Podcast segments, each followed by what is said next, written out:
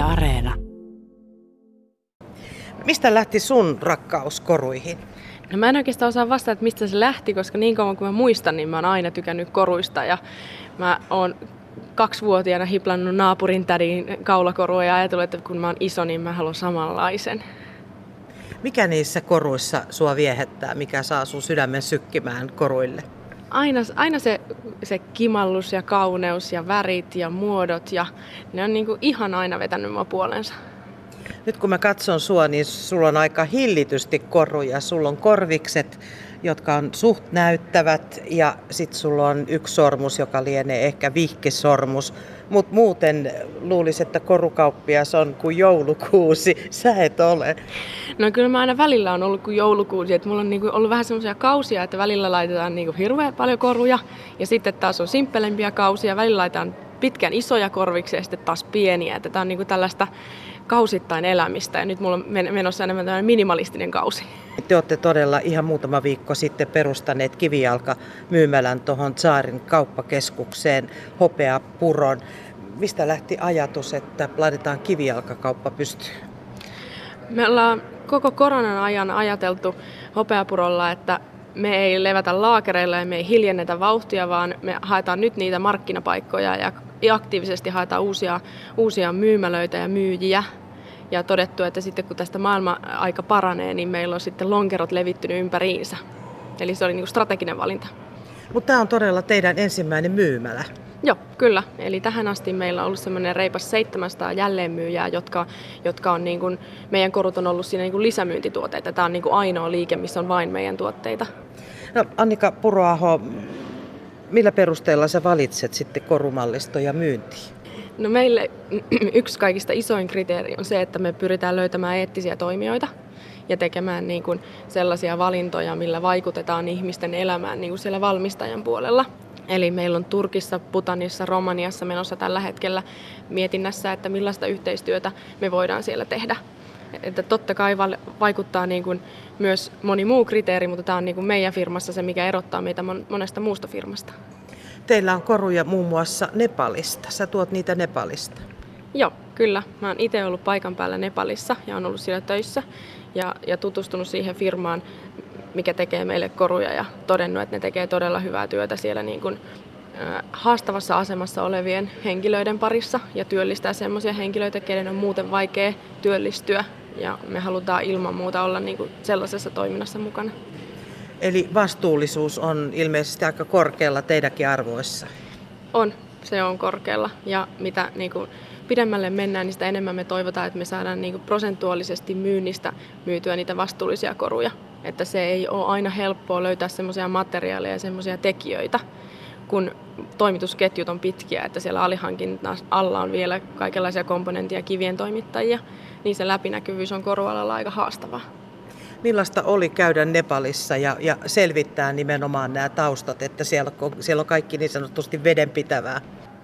Tämä nepalilainen firma oli tehnyt aikaisemminkin äh, mun, mulle tuttuja firmojen kanssa yhteistyötä, että mulla oli jo aika hyvä kuva siitä. Ja mä oon itse asunut Kiinassa aikaisemmin, niin Nepali ei ollut niin kuin kovin iso kulttuurisokki että se oli ihan kiva käydä siellä.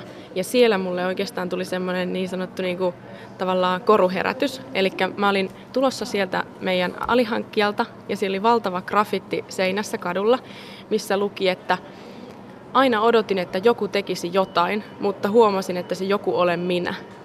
Ja sitten niin kuin se, mä otin sitä kuvan ja, ja mä mietin sitä, kun mä kävelin siellä kadulla, että niin, että odotanko mä edelleen, että joku muu tekee sitä niin kuin hyvää työtä vai että onko, onko kuitenkin minä se, jonka pitäisi katsoa peiliin ja miettiä sitä, että mitä mä omalla yritykselläni teen. Jäikö tästä sulle jonkunlainen motto? Jäi, jäi. Ja sitä kuvaa mä oon niin kuin pitänyt tavallaan tallessa, että, että, se, että mun on turha odottaa, että joku tekee jotain, kun mun täytyy itse kantaa se vastuu. Minkälaisia koristautujia, Annika, me suomalaiset ollaan sun näkökulmasta? Me ollaan hyvin vaatimattomia ja me, jos me ostetaan koruja, niin me mietitään, että kunhan ei olisi liian räväkkä tai liian näyttävä. Ja sitten, että voiko tätä nyt käyttää arkena myös. Mihin suuntaan sä toivoisit, että tämä kulttuuri menisi? Että tämä kulttuuri vähän vapautuisi. Että me voidaan ajatella, että värien käyttö on ok, erilaisten niin kuin sähkyvien juttujen, semmoisten niin näyttävien juttujen, että jos on fiilistä käyttää isoja koruja, niin siitä vaan ja siinä kanssa voi mennä töihin ja ei tarvi olla juhlat, että voi laittaa hienot korut päälle. Että niin kuin oltaisiin iloisia ja onnellisia niistä, että hei mä voin pukeutua ja laittaa. Annika Puraho, mitkä on nyt tällä hetkellä ne vallitsevat korutrendit? Tässä kun on kärsitty koronaa ja oltu kotona, niin kyllä ehdottomasti koruissa näkyy se, että halutaan piristää ja säväyttääkin, että kyllä rohkeampaan suuntaan ollaan menossa onneksi suomalaisittainkin. Kun mä katselen äh, somea ja, ja niin edelleen, niin mun silmiin on tullut, että nuoret ihmiset käyttää koruja, jossa on paljon värikkäitä helmiä ja värikkäitä kiviä. Se poikkeaa vähän noin niin kuin muuten suomalaisesta totutusta. Kyllä poikkeaa. Ja sillä varmaan niin kuin halutaan viestiä sitä, että nyt, on niin kuin, nyt kun saa mennä, niin nyt saa näkyä korut ja ollaan oltu kotona, niin nyt kun päästään liikkeelle, niin saa vähän irrotella. No ollaanko sitten ihan suossa, jos kaivetaan vielä sieltä laatikosta ne vanhat Kalevala-korut? Missään tapauksessa tällä hetkellä ei olla suossa, jos kaivaa sieltä vanhoja koruja, vaan ennemminkin nyt arvostetaan vintakea ja arvostetaan sitä, että ne on käytettyjä vanhoja ja sitten niitä stylataan uusien korujen kanssa. Semmoinen niin kuin vapaampi yhdisteleminen epäjaloja metalleja ja jaloja metalleja, kiviä, kaikenlaisia helmiä, eri materiaaleja saa käyttää vapaammin. Sä kerroit, että säkin oot kaivannut vanhan rippiristin esille. Joo, kyllä mäkin olen kaivellut vanhaa korurasiaa ja myös niin kuin vähän ottanut vaikutteita nyky, nykytilanteesta, että voi käyttää sekasi hyvinkin vapaasti semmoisia koruja, mikä hyvältä vaan tuntuu. Onko tämä pelkästään niin kuin nuorten ihmisten asia vai, vai ulotatko se tämän trendin nyt niin kuin kaiken ikäisiin? Kyllä mä ulottaisin tämän kaiken ikäisiin tämän trendin, mutta ehkä se nuoret on, mistä se lähtee liikkeelle, mitkä niin kuin helpoiten ottaa semmoisia uusia trendejä ja uusia vaikutteita sitten siitä, mikä nyt on tavallaan in ja mitä somessa ja joka paikassa näkyy.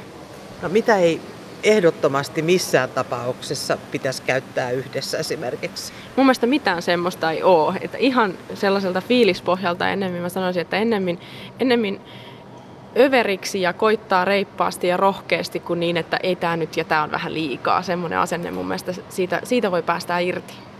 Joku sanoi, että korut on helppoja lahjoja, että ostetaan koru joululahjaksi ja niin edelleen. Yksi suomalainen korutehdas julkaisi tällä viikolla sellaisen kyselytutkimuksen, että noin puolet miehistä ei ole koskaan saanut korua joululahjaksi. Mitä sä luulet, eikö miehet halua koruja vai eikö niitä vaan osata heille ostaa?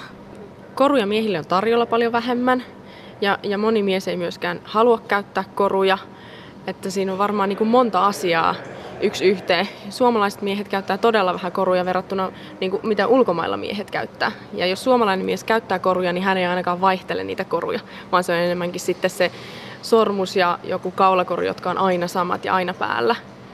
Mutta lahja on aina riski, eli mun mielestä lahjan ostajan harkintaan jää, ottaako riskin sen korun muodossa.